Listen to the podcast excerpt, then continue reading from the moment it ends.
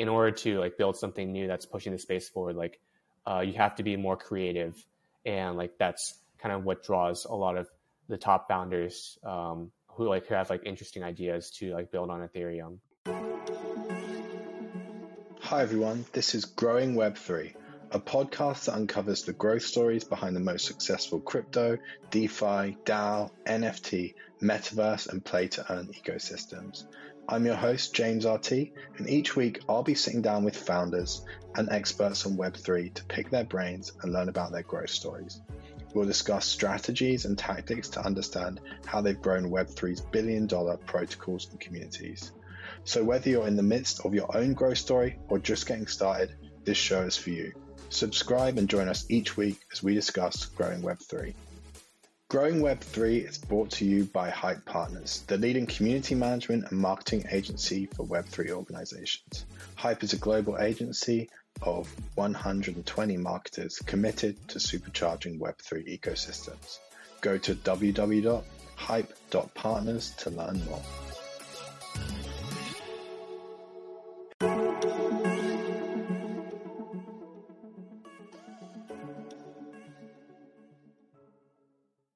Hello, everyone. Welcome to Growing Web3. Today, I'm extremely excited to have Richard Chen from One Confirmation here with us. One Confirmation is a leading VC which has made early investments into projects such as OpenSea, Coinbase, Super Rare, DYDX, and many more. Richard, great to have you on the show. Thanks for having me on. So, I'd love to chat to you um, a little bit about what you were doing before working at One Confirmation, how you got into crypto space. Yeah, so I got into crypto around 2015. Um, so this was back when I was at school at Stanford. I was uh, doing research in cryptography, and like that's actually how I learned about cryptocurrencies. Um, like found out about Bitcoin, and Ethereum for the first time because of uh, cryptography, and just felt like the most natural use case. And then uh, later co-founded the Stanford Blockchain Club with a few other folks, um, and from there just really went uh, deep into the rabbit hole. Awesome. And what kind of brought you? What made you want to work in Web three? What was like? Was there like a trigger? Something that really interested you? Yeah. Um, I think it's just like first of all, like the average age in Web three is like probably like mid late twenties, um, and it's like this new cutting edge technology that like I feel like uh, you know millennials, uh, just younger people like have a better grasp on. Um, and you know, I'm not so much of like an establishment, an institution person where, where you like slave away at McKinsey for a couple years, then you go to business school, join a Fortune 500 company. So I, I want to do like bleeding edge, um, like technology and crypto uh, just happened to be like the most interesting to, thing to me and like the most natural fit for my skill sets. Awesome. Awesome. And what do you see as the role of VC firms in the space? Yeah, um, I th- I'd say there's a big difference between VC firms and traders, and I think in uh, like in the last cycle, uh, people started conflating the two. But like really, VC firms are like long-term capital where um, they're willing to be patient and hold through like multiple like bull bear market cycles. Uh, they're oftentimes like kind of a sounding board uh, for founders, like kind of the first person the founder calls if like really good news or like really bad news like happens. Um, so yeah, just kind of grinding the trenches with founders and like believing in them from day one. Awesome. I think one thing which has made you like super famous uh, on crypto Twitter are all your Dune dashboards. I remember seeing a really early like this is when I was kind of getting into DeFi, like 2019. I remember seeing a Dune dashboard you did on like DeFi users, yep. um, which was super cool. I'd love to hear a little bit about like you know how you created that, how it kind of helped you get an overview of the ecosystem, if it helped you with any of your investments. Yeah, I think the impetus for that was actually. Uh, do you remember the the bet uh, that Jimmy Song and Joe Lubin made at uh, Consensus 2018? that like. Uh, like basically uh, Jimmy Song's a Bitcoin maximalist, and he made a bet that like uh, there won't be like any Ethereum deep like apps DApps that will have like more than hundred thousand users in like five years. Mm-hmm. Um, so like I, I, was actually curious to see like how that bet was performing because like my gut sense was like Uniswap Compound already had like pretty good product market fit within the small community, and like that's mm-hmm. uh, what prompted to make that uh, dashboard. And it's like really cool uh, seeing like the really exponential growth over time, where you know DeFi started really in S- in the SF crypto community back in like 2017, 2018. Like mm-hmm. the the term DeFi was invented in a like a Telegram group chat in like yeah. I think it's like October 2018, and like shortly thereafter, there was like the very first like DeFi conference or the conference that used the term DeFi, and that was only like a couple hundred people, and then now uh, I think according to that dashboard, we're like almost five million like unique addresses that have interacted with like a major DeFi protocol. Yeah, that's awesome. I, I remember, was it like the guys from Dharma who set up that? Yeah, group? yeah, it's like Dharma, Set Protocol, um, a lot of the the SF like DeFi early DeFi yeah. projects. Yeah, and I remember being at a conference. I think it was actually Stanford Blockchain Conference, maybe like January or February 2019, maybe March. Everyone was still arguing about like, oh, it should be called DeFi, it should be called Open Finance. Yep, exactly. And yeah. I was like, what? Like, guys, just chill. Like, things are working. Let's just decide on name and go for it. Mm-hmm. I kind of liked Open Finance, but I'm I'm glad I'm glad we went with DeFi. Yeah. Um, yeah.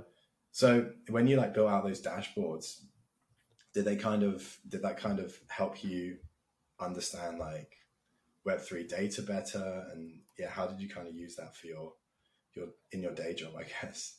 Yeah. Um, well, at the time, this was before the whole like yield farming craze happened. So like a mm-hmm. lot of the uh, growth was like very organic. Uh, so it was a good way to kind of parse through like crypto Twitter and um, kind of see like what's actually being used versus like what's like a really hot narrative that's like being shilled a lot, but yeah. um, like doesn't have much usage. Like if you look at their KPIs. And what kind of so the early projects that kind of saw product market fit? I guess it was like was Uniswap, the lending protocols. Um, what kind of other ones were there in the DeFi? Yeah, I'd say it's like really just like the core like building block financial primitives. Uh, it was really like mostly just DeFi. Like so, I mean, MakerDAO was really the 1st mm-hmm. project. So MakerDAO basically started DeFi. Um, they were the very first project to launch in December 2017, and then Uniswap launched uh, November 2018, I think. Um, and like they very quickly got usage. Like it's kind of when AM when AMMs were invented, uh, it was like a very zero to one moment uh, that kind of replaced all of the order book dexes that came before, like Ether Delta um, yeah. and all of those. Um, and then you know Compound, I think launched 2018 um, and like really uh, solidified like their dominance in the lending market and like the lending borrowing marketplace. Awesome. And then from there, I was following like the other dashboards you built, and you started building some kind of data analysis around NFTs as well. Like how like how did that kind of come about? Was it just a similar interest in the space? Yeah, so I, I think the first, uh, I mean, other like there's obviously OpenSea, uh, mm-hmm. A lot of it was just like for portfolio companies is just you know tracking their KPIs, and I think what was really striking about NFTs is um, like the monthly volume graphs were growing like fifty percent month over month, especially for super rare.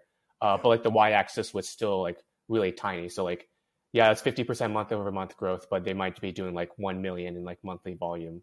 Um, but so like that's why like people kind of wrote it off, but uh, people also forget like I think as a VC, it's it's hardest to uh, to internalize like what exponential growth feels like, and if you just kind of project it out like mathematically, uh, that like explodes like pretty quickly if you're growing like that fast, like month over month. Um, and like that was uh, what I saw really on really early on with the Dune data, especially like the dashboard I made for Super Rare, um, and like that's what gave us conviction to make the Super Rare investment in like early to mid 2020, mm-hmm. um, which is like about half a year before like NFTs yeah. exploded, before people um, got into NFTs and all of that. Yeah, awesome. Yeah, I, I remember that pretty well. I remember thinking like, wow, the volumes are pretty low, but there was just this like undercurrent of momentum, and there were like really like so many fanatics on crypto Twitter, like a small amount, but they were like fanatics about NFTs. Yeah. Um, yeah, it was really interesting to see how quickly that all snowballed. Um, so, what kind of metrics uh, do you look for? Like, is volume the key one for NFT projects? Um, so, if it's a marketplace, yes, like volume would be like the most uh, important KPI.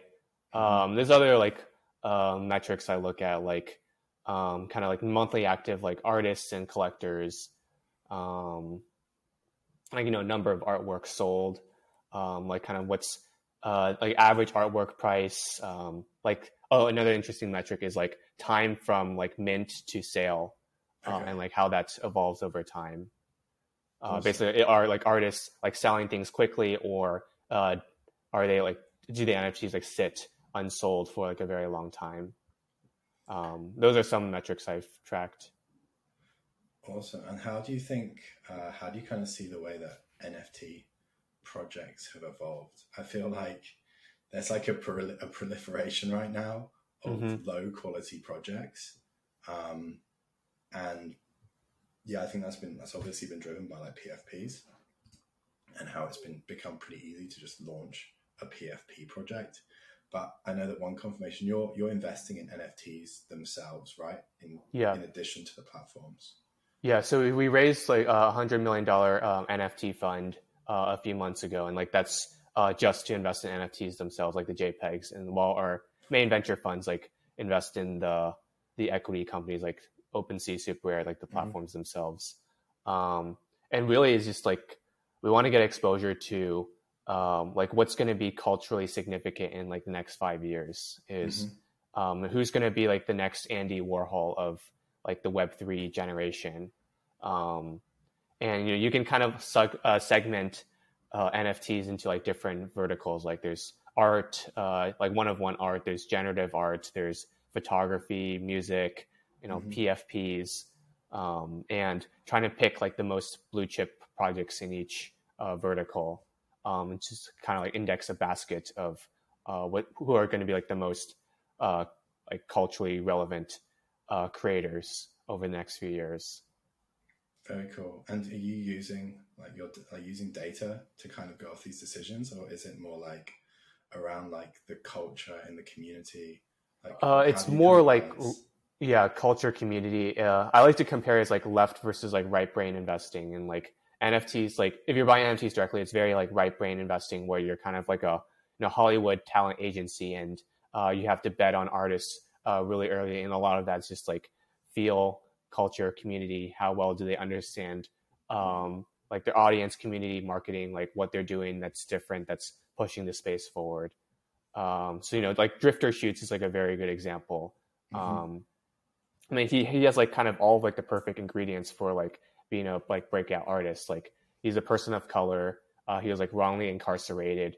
Um, he's like doing like crazy dangerous things uh, just to get like photographs of him like dangling his feet off a skyscraper. Yeah. Um, and it's just like something that's so unique that like no one else could replicate. Um, and like he's also understands community marketing culture extremely well.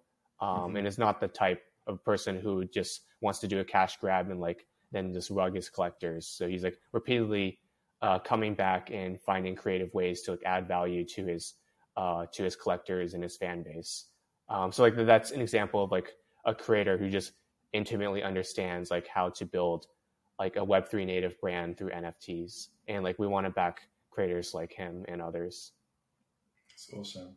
I feel like yeah, I mean, I've I've been reading a lot of your recent tweets and generally agreeing with all of them, and like the last couple years saw like a huge influx of capital into the space, and the you know over the last two years, there's definitely been this feeling that a lot is getting funded that maybe shouldn't, um, or a lot of projects are getting maybe too much funding, and people are taking advantage of that, and so I think it's really interesting to kind of think about how some projects are growing organically like the project you just mentioned sounds like it's very much focused on cultivating like this early community and then comparing that to like some projects which just have a huge amount of capital and they're kind of trying to force growth so i'd love to kind of mm-hmm. yeah hear about how you see like the difference between web 2 and web 3 growth and how in web 3 there's still different types of growth there's like this organic and more forced paid yeah. growth yeah, I think Web two growth. Um,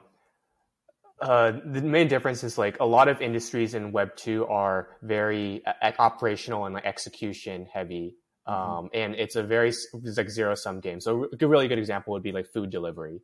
Is like VCs are willing. There's like maybe like five major food delivery companies, and like VCs are willing to like like give them massive war chests so that they could be like unprofitable for a long time, but yeah. basically like play a war of attrition game where you just um, like bankrupt your um, competitors, uh, and until you have a monopoly, then you can like increase mm-hmm. prices uh, and then basically make uh, recoup all that losses. Um, so like I think that w- works really well for like operationally intensive businesses like food delivery, where uh, a lot of it is just um, onboarding as many drivers, users, expanding to new cities.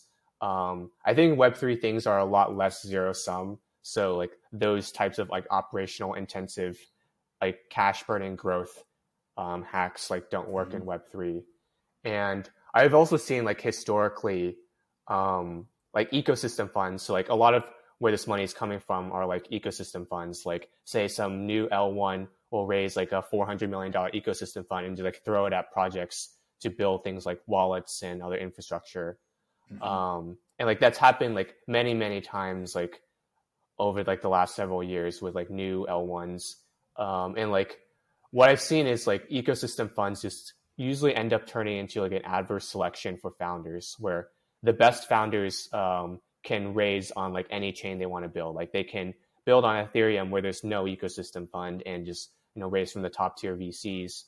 Um, so like kind of what I've seen is you know a founder like maybe like a tier two, tier three founder will like kind of pitch all the VCs for this project they're building on Ethereum, kind of fail to raise, and six months later they'll be building on a new like L1 because they got an ecosystem grant uh, from mm-hmm. them. So that's just like a trend I've seen uh, happen like over and over again in the last few years. And how? So yeah, that's like obviously that's the layer one, the protocol trying to grow the the application layer because everyone's fighting right now for the application layer, right? They're all fighting for developers. Um, and how do you see that kind of moving to the the user layer? Because I mean, the majority of users are still still on Ethereum, especially when it comes to NFT projects, um, or the majority of volume at least. How do you kind of see that translating? I guess do you see still see the best founders looking at Ethereum and then looking to go multi-chain, or how how do they approach things? Yeah, I mean, in the past like two years, I'd say like all the new like ideas, new interesting projects, and that are like pushing the space forward are like those founders are still like building on Ethereum and mm-hmm. you know stuff on other chains uh, are like largely you know copycats, like you know building the Uniswap on this other like L1 or like building an Aave on this other L1. Um, and then there's an argument to be made that like you have to build like, these like kind of fundamental building blocks before you can have like mm-hmm. new ideas. Um, but like I guess that the founders that are drawn to like those other chains that are like building copycats tend to be like more mercenary. Um, and it's a lot harder space to invest in because the ideas are so obvious. So there's going to be like 10 teams that are trying to build like a DEX on Solana or like some other mm-hmm. chain. Um, and so like, because all of this, uh, the primitives are already built out in like Ethereum uh, ecosystem, like in order to like build something new that's pushing the space forward, like uh, you have to be more creative. And like, that's kind of what draws a lot of the top founders um, who like who have like interesting ideas to like build on Ethereum. That's cool. I like that. I like the way of looking at things. Yeah, I think Ethereum is still it's like the most competitive, and that's yeah, as you said, it's the best way to kind of find founders who are looking to be super creative and really like innovate. I think we saw like we've seen like quite a lot of innovation recently. I think it seemed like there was a quiet period but I think projects like Curve and um, a few others have really pushed DeFi forward now, and there's lots of interesting stuff happening again. Right, right. So, what projects do you feel are kind of doing uh, growth right and like taking the correct organic approach to growth? Um, I say Nouns is a good example. Nouns DAO. Yeah. Um, there's a they're like a PFP um, like collection that like we've invested in and um, this is also kind of reference to like one of my earlier tweets from a few weeks ago. I was, I was like comparing loot and nouns, mm-hmm. and like they were both like launched around the same time. Maybe nouns was like about a month earlier, uh, mm-hmm. uh, but like loot was like super like overhyped on Twitter. Um, people were talking about like how this is going to be like the building block for like the next like Web three like blockbuster game. Uh, but ultimately, like the people who were like buying loot were more interested in like speculating on price of the mm-hmm. NFT rather than actually like staying and like building for the community. And whereas like the nouns um, community, it was it was a lot more organic because like the people who bought nouns uh, were less interested in just like pure price speculation, but um, like bought into the idea that um, this is like a great um, merge between like a PFP collection and an investment DAO, and yeah. like are like want and like had a bunch of creative ideas of like how can we grow the nouns IP through like all the ETH that's accumulated in this uh, in this treasury. Um, so they were nouns like a lot more um, thoughtful in their growth of like how do we build this brand, um, doing partnerships like with you know Budweiser, like having the nouns glasses, uh, stuff like that. And um, I actually think nouns and like a lot of like NFT projects should like actually hire someone who has experience with like um, growth marketing from like Web two. Is like mm-hmm. kind of you. Uh, I think a big question is uh, like how do you measure customer lifetime value in like the Web three world? And like you can measure customer acquisition costs, like how much do you spend on advertising on like a Super Bowl commercial, but like how much value does it actually bring for the community long term in terms of like more brand IP awareness? Um, yeah, I, th- I think it's just a matter of time before like one of these NFT projects will be like the um, like leading brand uh, in like that's like kind of part in mainstream culture, like kind of how we see like Louis Vuitton, Gucci, and these brands um, that were like started like decades, maybe like century ago, mm-hmm. um, mm-hmm. that are just like so like permeated in culture today. And I think we're in like the very early innings of that with like Web three NFT projects, and it's kind of a question of how can we uh, get how can we be like smart in terms of like growth and building this brand. Absolutely, I think that the kind of really interesting thing there is that nouns, as you said, it started organically, and the amount of work that the nouns community put in before you know, became so popular as it is now. I mean, it's still fairly niche, but mm-hmm. it's still got a very high amount of interest, um, especially in like the daily auctions. The, the nouns NFTs are still selling for no probably near to 100k dollars um, every yep. day, which is amazing. Um, is that yeah maybe it was better that they didn't get the hype that Loot got because Loot obviously got completely yeah it went crazy. It meant it got a lot of like people that probably you know they were just speculating they're mercenary in the community and that probably damaged them for you know in the long term because they didn't have this core base of contributors who are just there for the mission yeah um, so yeah, and I, yeah, this also um, reminds me of another point is uh, I noticed like it's kind of counterintuitive, but like the founders uh, that raise a lot of VC money uh, beforehand are actually more likely to fizzle out uh, than uh, the founders who kind of um, raise like a smaller amount to find product market fit before they raise their big round. Yeah. Um, and you know, it sounds counterintuitive, but like it's what we've seen historically in our portfolio as well as like other projects in the crypto space. And I think a large reason is if you raise a lot of money upfront, uh, you get a lot of awareness, but then there's a lot of pressure with like expectations. Um, it's harder to be nimble uh, and mm-hmm. kind of you know pivot uh, while, while you're still like finding product market fit. Oftentimes, having having a lot of money means like founders want to hire really quickly, but that becomes tricky when you have to pivot uh, because suddenly, like say, like half of your team is like their skills are no longer like relevant anymore. So maybe you have to do layoffs. Like these are all like tricky internal um, conflict and like decisions that like founders have to make. Um, and like, the, like, and it's a lot of it is like result of just expectation awareness, like being more sloppy with hiring and spending uh, if you raise like too much like out of the bat. Yeah, that's really interesting, and yeah, completely counterintuitive because the Web two way is raise the most money as quickly as possible and deploy the most resources and crush the competition. Yeah. And uh, yeah. in Web3, yeah, the small and nimble teams are consistently doing extremely well. Yes, like Uniswap was like fewer than ten people for like a very long time. Now Uniswap Labs is like uh, like 140 or something. Um, but it, it's crazy seeing like how these small nimble teams like just execute like really well. Like mm-hmm. OpenSea was also like sub 10 people for a very long time uh, before things exploded and they grew from like 10 to like 200 uh, in like I say like half a year. Um, wow. So uh, it, it, yeah, it's it's just interesting seeing like these smaller nimble teams just out execute. Yeah, that's awesome. That's awesome.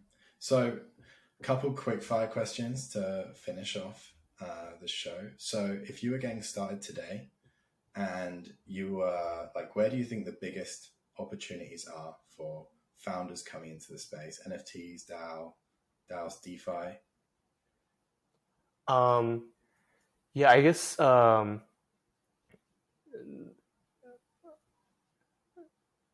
I know we, we've been talking a lot about Ethereum, uh, but I do think like Cosmos ecosystem is still like mm-hmm. relatively under the radar. Um, and the interesting thing about Cosmos is like like the community is like very organic, um, and like the which is why and the growth is like largely organic. And I think the reason why it's under the radar is because like they don't Cosmos doesn't have a strong man leader um, mm-hmm. that can like you know really shill the project and like you know be very like abrasive and like active on like crypto Twitter and like kind of build a cult like following around it. So you know, the founders that are building in Cosmos um, like tend to be more uh, missionary and like believe in mm-hmm. like the open source grassroots ethos of the community. So I, I think there's there's still a lot of um, like green space in the Cosmos ecosystem. Um, like you know IBC and like the potential of you know cross chain apps is still like very nascent. Um, uh, so there's a lot to be built there. Very cool. Very cool. And um, final question: If you could be CMO or head of growth for any project in the space, you kind of let's say you get unlimited budget to do whatever crazy stuff you want to do. Which one would you choose? Oh, that's a good question. Um, I guess nouns, like you know, kind of going back to like what I say with nouns, like that would be a good mm-hmm. one because um, it's like kind of a once in a lifetime opportunity just to be like um go it's like it's, it's, like traveling back in time to like the early 1900s uh where like ralph lauren was like just getting started mm-hmm. um, a lot of these like major like luxury brands were like just getting started uh and just kind of going through first principles again and seeing like how do we how do you build this brand like organically over time over like many many decades such that it just becomes um, kind of second nature and like part of our culture that uh, you don't question like Rolex or like Gucci or Ralph yeah. Lauren or any of these like brands as like kind of the blue chips um, in like fashion and retail. Um, and I, I, think a lot of these uh, like like punks nouns um, that that's like the upside for them and if they can execute really well on like growth marketing mm-hmm. um, they could be that in like five, ten years. I love that. I'm a huge fan of the nouns community, and I I really believe that yeah, the way that their community is structured, all the incentives. I feel like it's one of the first times I've seen like an NFT community be like so aligned around like this common goal, which is just like proliferate the nouns meme, um, which is really amazing to see. So yeah, I would. I, I think that's a great choice. Um, thank you so so much for coming on. It's been awesome to pick your brain on all these topics.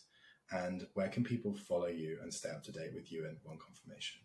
Yeah, I'm uh, Richard Chen 39 on Twitter. Uh, his email's uh, richard at oneconfirmation.com. And um, yeah, feel free to follow me or uh, send me a DM or email. Awesome. Thanks so much, Richard. Great. Thank you. Thank you for listening, and we hope you enjoyed this episode of Growing Web 3. You can see the show notes and all the resources mentioned in today's episode at hype partners forward slash podcast.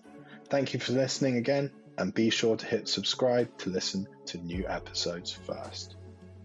Growing Web3 is brought to you by Hype Partners, the leading community management and marketing agency for Web3 organizations. Hype is a global agency of 120 marketers committed to supercharging Web3 ecosystems. Go to www.hype.partners to learn more.